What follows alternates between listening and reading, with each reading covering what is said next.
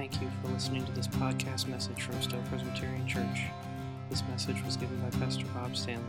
One of the phrases I've had to adjust to, using the, the phrases we say here in Northeast Ohio, is people here say, no worries. I had never heard that before. And it's just something we say when something goes wrong.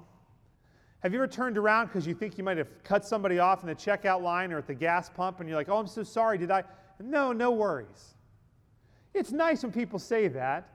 I'm glad they weren't worried about that. I, I often, I think, worry about those things maybe more than other people do, but it's reassuring to know that in our Midwestern sensibility, we're okay with that. And it's a great phrase that we share with people that we want to put people at ease. But as we've learned in the book of Romans and as we've learned about the church in Rome, there are reasons that people worry. As we look at the world around us, there are reasons that we worry. So today we're going to look at a familiar passage, a very familiar passage, a verse that all of you probably know, even if you didn't know where it was found.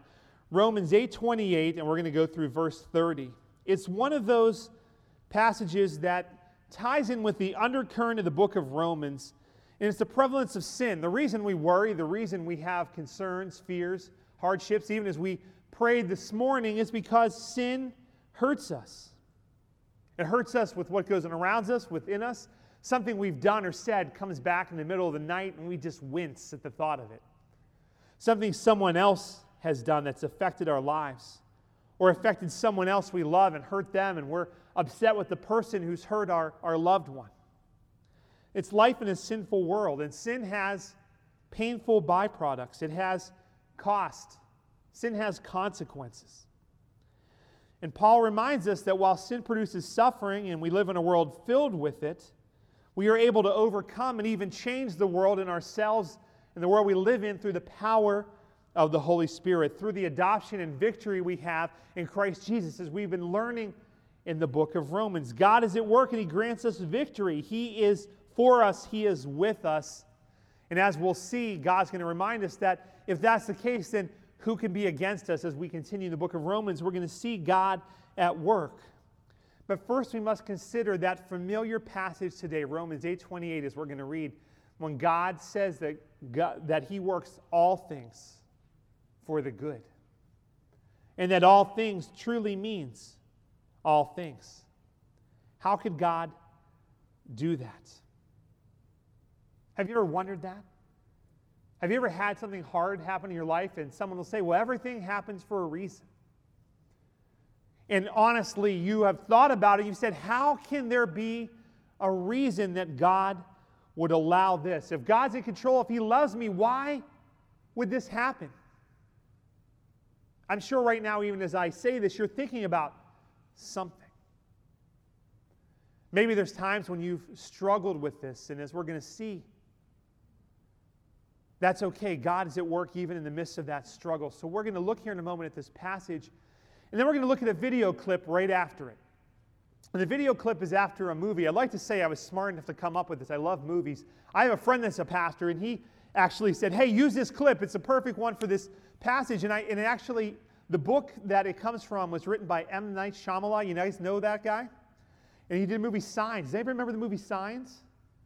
Okay, so if you don't know the movie Signs, we're going to look at a clip right after our passage this morning. And in the movie, there are these uh, lights in the sky, 14 mysterious lights around the earth, and they're not sure what's going on. They're afraid it might be an alien invasion. And it's, it's kind of a thriller, it's a scary movie. I don't like scary movies. Today's my daughter's birthday. She loves scary movies. I do not. Like, if I want to watch scary movies or scary TV, I put on like CNN. Like, that's scary TV for me. I just personally, for me, C-SPAN, like when I see people that we elect saying things and I'm like, oh, they say, I, I, that, that scares me. That's my idea of a horror film, okay? Right? I just don't watch scary movies, but I like the movie Signs because I like sci-fi movies. And it's kind of in the vein of old school sci-fi movies. And the main character Mel Gibson plays, he's actually a, a guy who's a former Anglican priest. So he's a pastor, but he's no longer serving. He's not, he's not serving as a clergyman. He's he's devastated in his life. And as the movie unfolds, you find that he lost his wife in a horrific accident. It's an accident that's affected many people. It affected the other person involved in this, this accident um, that, that took his wife's life. And, it's affected his whole family. His children have issues. One of them has a serious health concern, like it's like a, an asthma, like a, uh, where they can't breathe. The other kid has like a, uh, an obsessive compulsive problem where she drinks water and then leaves the glasses like half full everywhere around and just can't drink any more of it. She says it's not right. And he has his brother, that's younger brother, that's living with him, who was a failed baseball player who was great, but just couldn't lay off a pitch. He just felt like he had to swing away at everything. And, and it, it kind of ruined his. So all these people have, have all these hurts, all these brokenness, all this damage.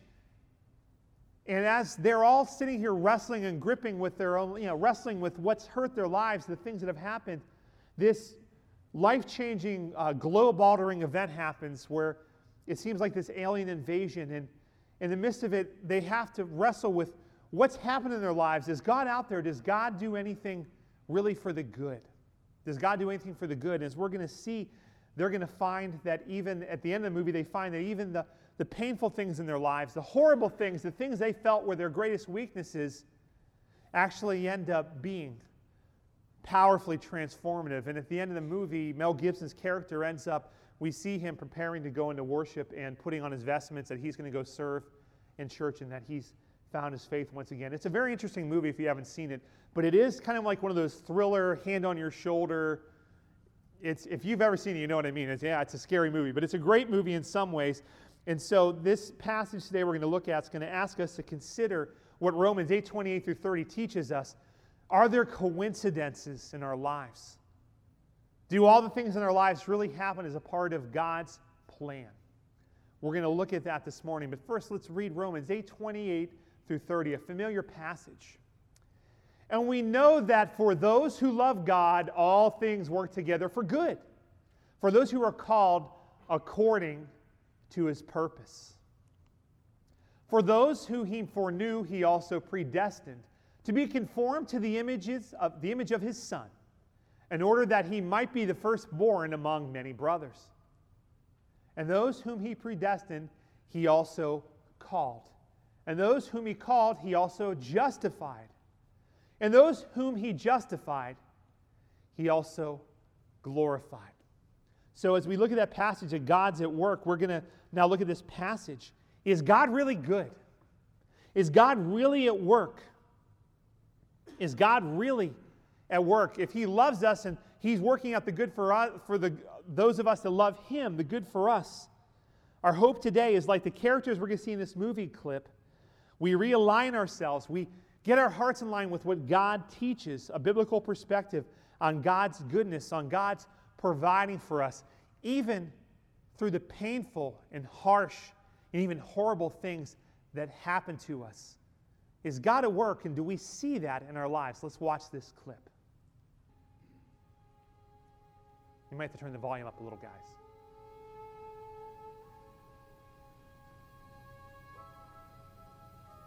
Some people are probably thinking this is the end of the world. That's true. Do you think it could be? Yes. How can you say that? That wasn't the answer you wanted.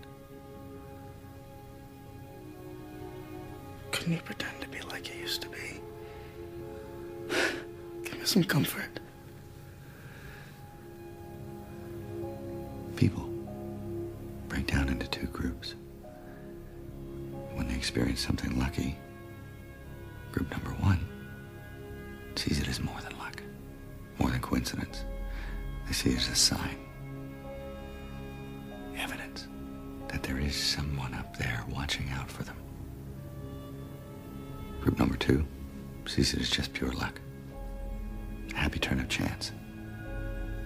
I'm sure the people in group number two are looking at those 14 lights in a very suspicious way. For them, this situation is a 50 50. Could be bad, could be good. But deep down, they feel that whatever happens, they're on their own. And that fills them with fear. Yeah, there are those people. But there's a whole lot of people in the group number one. And they see those 14 lights. They're looking at a miracle. And deep down, they feel that whatever's going to happen, there'll be someone there to help them. And that fills them with hope. See, what you have to ask yourself is what kind of person are you? Are you the kind that sees signs, sees miracles? Or do you believe that people just get lucky? Or look at the question this way Is it possible that there are no coincidences?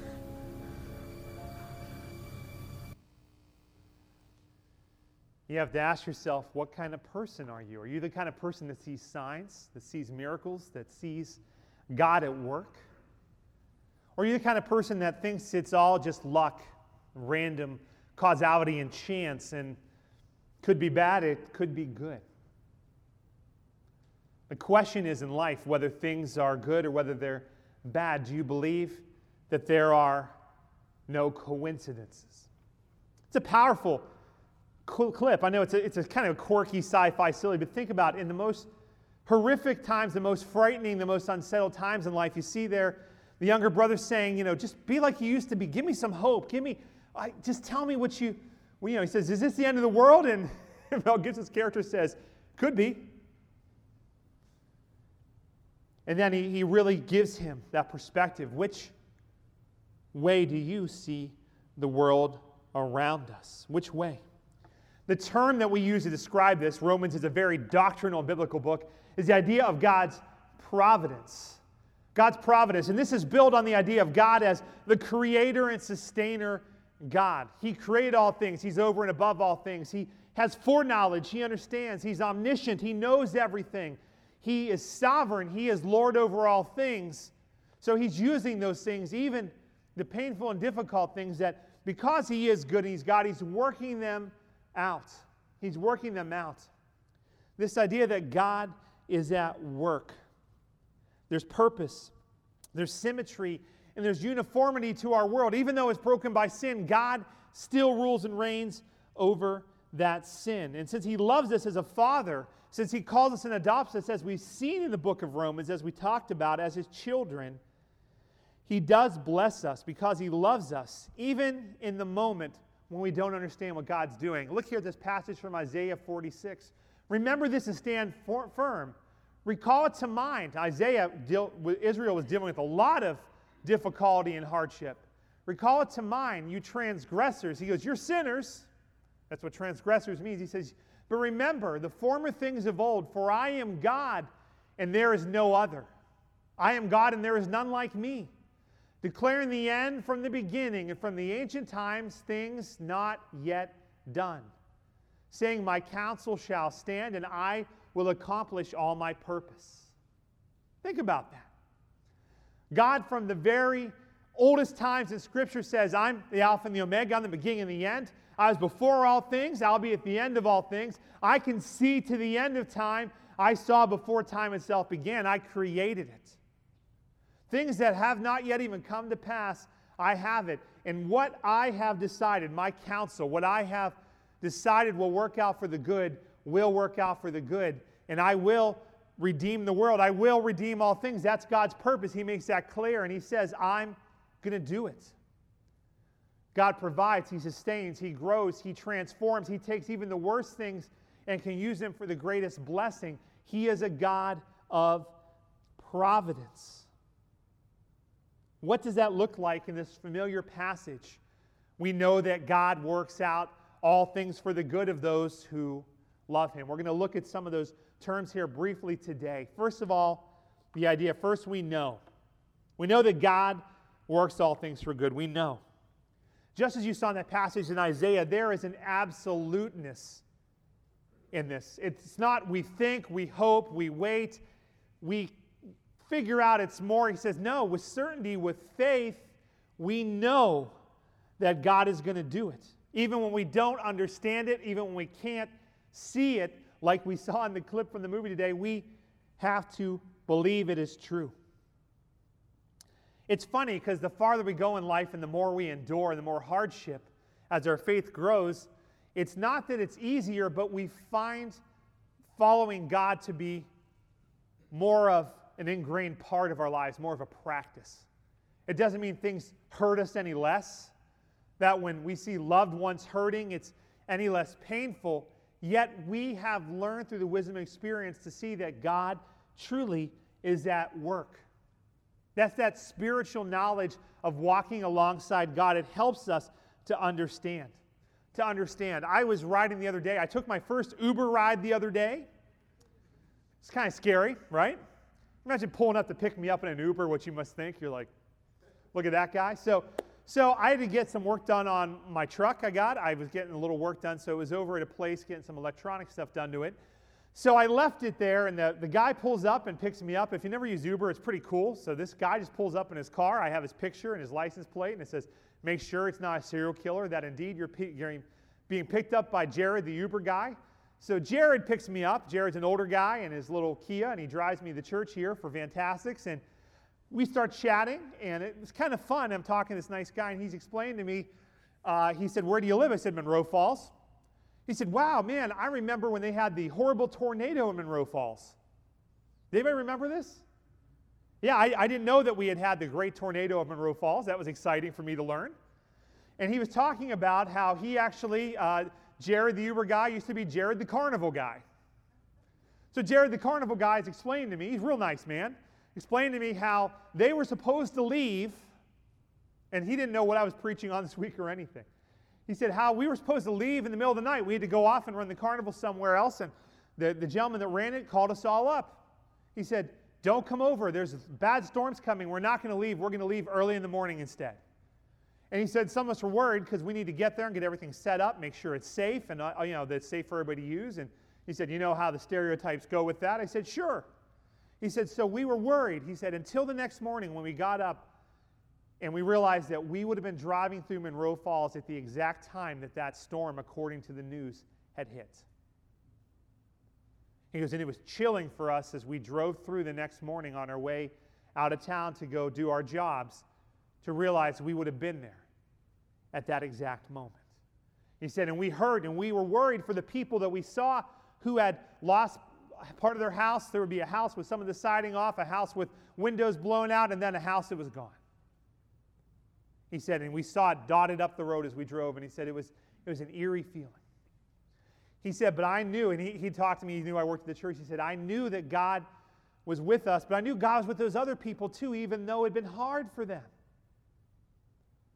And it just, for all of us in different ways, I'm sure he said, it put us in, put life into perspective. We know that God is at work. Whether we're the person whose house got devastated or whether we're the person driving through. We have different perspectives, but do we know, do we see that God is at work? That God's in the midst of those things? Do we know that God is at work? I find as life goes on, we sometimes can look back and we can say, yeah, whatever we thought would be wonderful, maybe that wouldn't have been. Maybe it was a relationship we were going to be in, a job we were going to get, a job that we lost, a physical illness. Maybe it's something we did wrong, hurt us and hurt others. But maybe through that experience, God changed us and changed others. And through time, we are able to look back and say, yeah, God's at work. God's in the midst of that. And we can know. But even in the dangerous and destructive and the terrible moments in life, with relationships, with our physical well being, whatever it is, those chance random things that seem to just happen. Do we see that God is at work? Do we know that God is in the midst of even those times and that He's at work and He's working them out for good. Do we know that? For good. When you experience things that aren't good, Paul tells us that there is a certain outcome that God has control of and that He's going to even take those things and work them out for good. For us in life, no matter what we endure, no matter how hard it is, the hope of heaven awaits us. Paul's been taking a lot of time to tell us that, that whatever we experience in this life, we know in the life to come, things will be better. And sometimes that's the, the reassurance we have. We're facing something so difficult, that's what we're holding on to.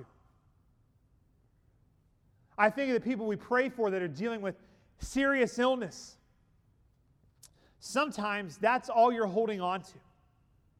And I don't want to make light of that. We do know ultimately, no matter what we endure this life, whatever what we go through in this life, God will work out for good because eternity is going to be perfect. And that's not just trite, that's what God's word teaches us.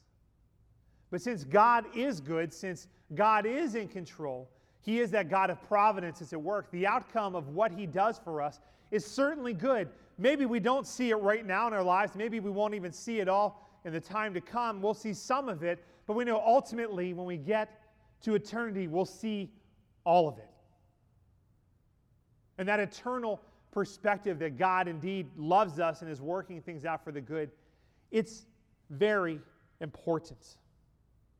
We know that Christ will return. We know the world will be redeemed. We know that what God promised in Isaiah, that He does have His plans and they will be fulfilled, that there is hope both in what happened before time began and what happens when time itself will end. God is at work. It's important that we remember that no matter what happens today, that our hope of heaven is secure. And those who don't have that hope, and those who don't have that reassurance, who figure it could be chance, like it said in the clip, 50 50, what tends to grip them is not hope and faith, but hurt and fear. Have you ever noticed that? Those who live outside of faith, you can trace this generationally as America becomes less and less committed to faith, that people have less of a biblical foundation. Panic, fear, anxiety rise with every generation. Have you seen that? You can look it up statistically. Don't take my word for it. In the vacuum where faith is meant to occupy, fear always creeps in.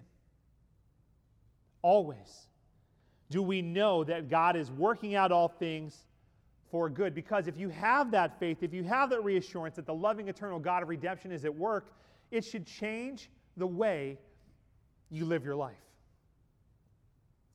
I have the incredible honor as a pastor of walking through people, sometimes through the darkest parts of their lives. Sometimes they get better from those things, sometimes they don't. But the faith that I see you people live out, it's staggering. It's humbling. There are stories I can tell you from the churches I've served from the time I was a young guy till now. I am humbled by the faithfulness I see people live out. And if you don't think that changes lives, it does. When you know that God is at work, that He is working those things out for good, that He loves us and He's at work. It changes how we live, even in the most difficult and desperate of times. God's working not just some things, but all things. All things. People that live in anger and in fear, that want to even the score, that feel that they need their pound of flesh to justify that, that are caught and consumed by that, that don't have that faith and that eternal perspective, they see some things as good, some things as bad. They see a lot of things as indifferent. But the question we have to ask today is will we rely more on our faith and who God is and what He promises, even if it's coming tomorrow, than for what we feel and experience today or what we felt and experienced yesterday? One perspective leads to faith and hope, and the other leads to hurt and anger. One leads us to look forward in our lives, and one causes us to only look backward. One brings us life, and the other slowly kills us from the inside out.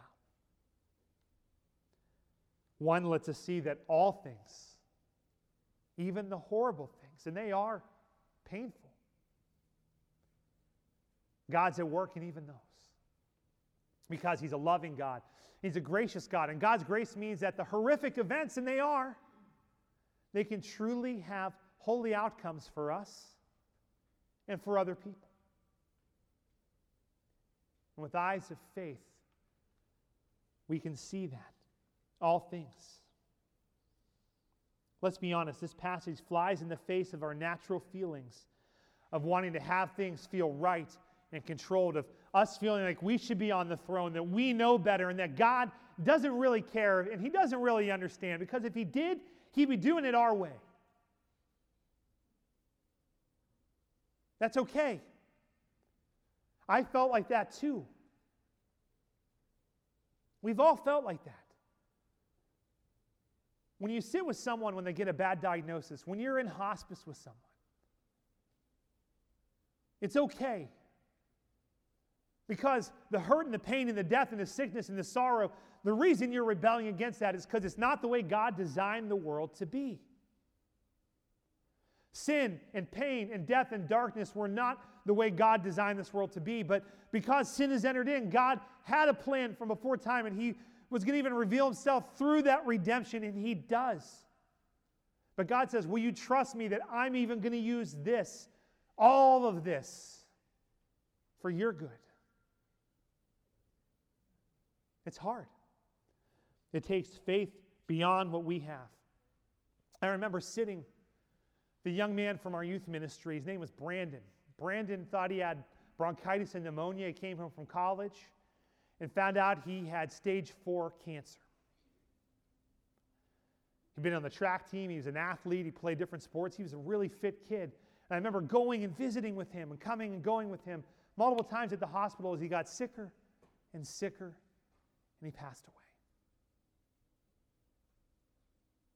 And I remember sitting with some of my students who were now young adults and in college, and I was no longer serving that church. I was in seminary, serving in another church far away from there. And I drove back to the funeral, and some of them just wanted to come in with me. They said, How can God use all of this for good? I remember one of the students I knew well sitting with me and pounding the table. How could God use this for good? We're in a side room, and Brandon's mom heard. And she came in and she said, I didn't know Jesus Christ until I saw my son walk with Christ through this. That's good. All of Brandon's classmates came to the funeral as adults. The vast majority of them came and they heard the gospel of Jesus Christ. Everyone from his school heard about Jesus at his funeral. That's, that's good. Some people changed their lives because of that. People got to know each other and love and care for each other who didn't know each other before. That's good. Do I still understand why God did it that way? No way. Did God bring good out of it? Without a doubt. Without a doubt the entirety of our Christian life, the entirety of the gospel, where God takes some of the most unjust, horrific, and gruesome events in our lives, reminds us of the most horrific event in human history that God uses the cross of Jesus Christ, the most horrible, the most unjust event in history, to change human destiny. All things work together. God knowing this God having the sovereign power over it. It allows him a depth of understanding that our finite human hearts and minds don't have. He has perspective. He's from before time till the end of it. He has that perspective that I don't have. He doesn't just see the one moment, the one grain of sand that is my life. He sees all of redemptive history and how it works together. There is sequence in life according to God's plans and not mine and not yours. Cleveland fans don't like to hear people in sports talk about the idea of trusting the process. I understand. I'm a diehard Cavaliers fan. I watched the NBA draft this week, and they drafted a guy that had played five games, and I said, Oh, geez, he's only played five games. Geez, I'm the only one apparently that cares about the Cavs since LeBron left. That's good to know, okay? Uh, but, you know, think about that.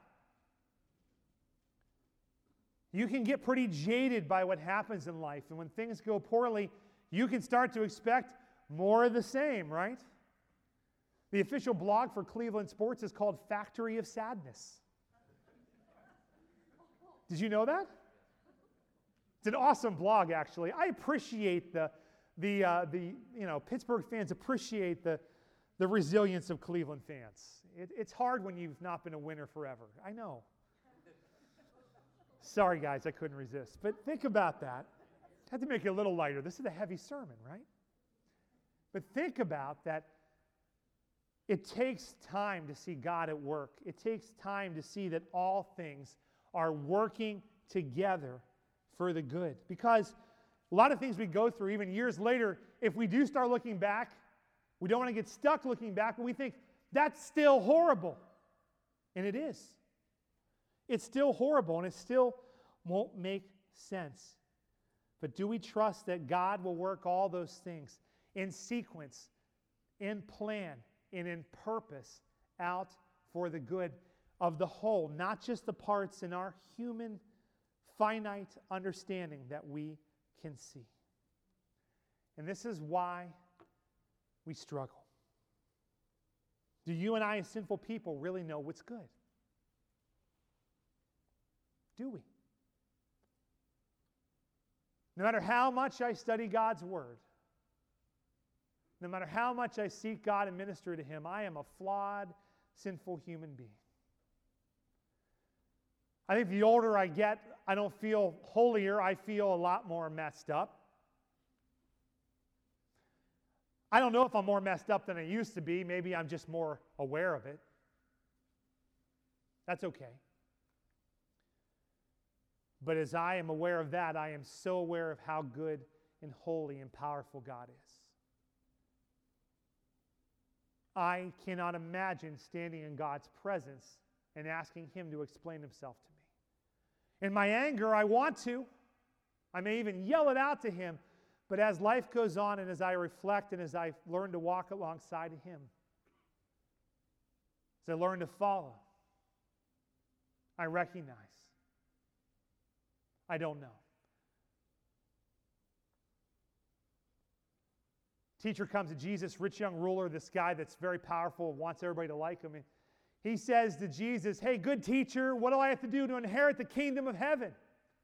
Jesus turns and both teaches and questions his heart at the same time. He says, Why do you call me good? No one is good except God alone. Jesus is God. He's saying that. He wants the Pharisees to understand they don't know. They don't know. The guy on TV that sells millions of books and is a great preacher, he may be a great preacher. He far beyond the guy you have standing in front of you, and that's fine. That's great. I, I listen to those guys, and I'm in awe too, and God uses them. He's not perfect. I'm not. Next preacher someday won't be. Do we understand that our thoughts, our perspectives, our feelings, our understanding of the world around us, God guides us, He uses us, He reveals truth to us, but He alone is truth. He alone is goodness, and He alone is knowledge. And for the rest of us that He talks about, the bookends in this passage, those, that's us. Those who love God, those who are called. God puts that love in our hearts. God calls us out, us out, of, us out, of, our, out of, our, of our sin into redemption. Those people. We're called to be conformed to Christ's likeness, to be more like Jesus, and to love and to care and to trust and obey our Father as Jesus did. And this gets us back to the central idea in Romans. It's a, a matter of our heart of our souls, our perspective, that depth of our being, the way we see the world. And so, friends, for us, the question is Does my heart love what God loves? And do I love God enough that I want to live for Him? I want to follow Him and obey Him, and I want to trust Him. I'm going to give everything I can to trust Him, even when it's so painful that I don't know what He's doing. Do our lives reflect our love for God? Do we understand that we are called according to his purpose. The rest of this passage reminds us that God has a plan, He has a purpose. It's loving, it's redemption, it's in sequence, it has an order, it has a structure. It starts and it moves through our lives and beyond us to the next generation of the church of Jesus Christ until He comes again. This order of salvation, the fancy term for that, ordo salutis, that pastor types and those that really want to wow you in their Bible studies will use. That's what we learn here. In the next couple chapters, next basically three chapters in Romans, this is going to get laid out for us. Those who he foreknew, God knew before their birth. We learn beginning of God's word all the way through the book of Revelation, he also predestined.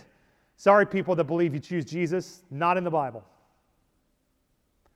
He also predestined to be conformed to the image of his son in order that he might, Jesus might be the firstborn among many brothers. Jesus wants us to be in his family. We are adopted, as we've learned in Romans. And those whom he predestined, he also called.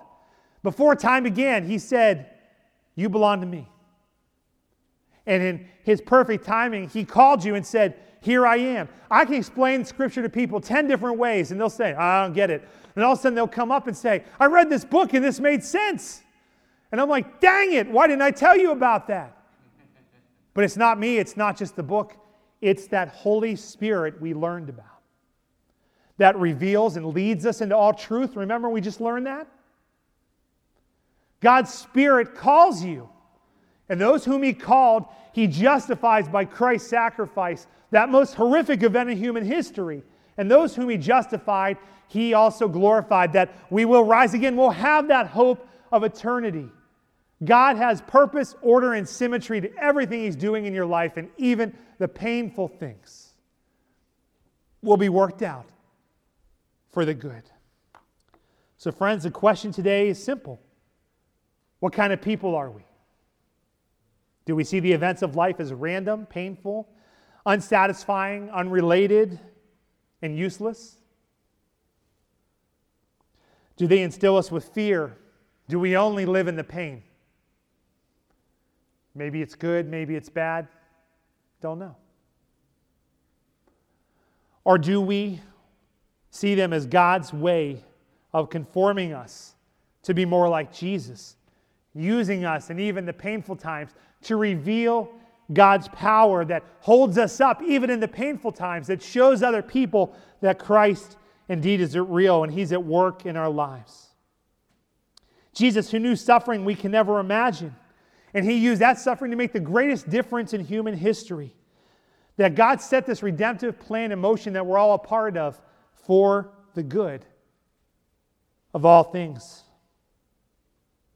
What can we say in faith? That whatever we encounter in our lives, whether we lose our job, whether we lose a loved one, our health, whether someone has hurt us so deeply, whatever we've encountered, can we trust in faith that God will bless us. That He will use all things for good, that He will use even the painful things in our lives to bless our kids and our grandkids. Do we trust and believe that all of this is for the good of us who love God and who are called to be His children? Let's pray.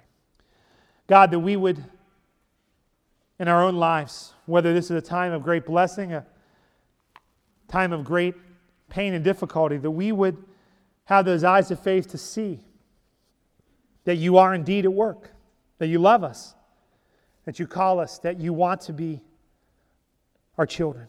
You want to be our Father, and we as our children, as your children, can trust you. God, that we can see that you're at work, whether our own kids are hurting, whether our own lives are hurting, that though we struggle, though we ask you questions, and it's fine, we come to you and say, God, I, I don't understand that we would walk with you in faith, that we would wait upon you. Maybe we understand soon after, maybe it takes a long time. Maybe it's one of those questions we wait to ask you in, in heaven. Wherever we find ourselves today in that continuum, that we would indeed have eyes of faith, that you would hold us up by your Spirit, that we would see that you are using even the painful things to make us more like Jesus, more able to serve, more able to love more able to trust you and to see you at work. God, that you indeed will use all things for the good of those who are called to love you, to serve you, and to glorify you in our lives. Whether it's a great time or a painful time, I pray all this in Jesus' mighty name.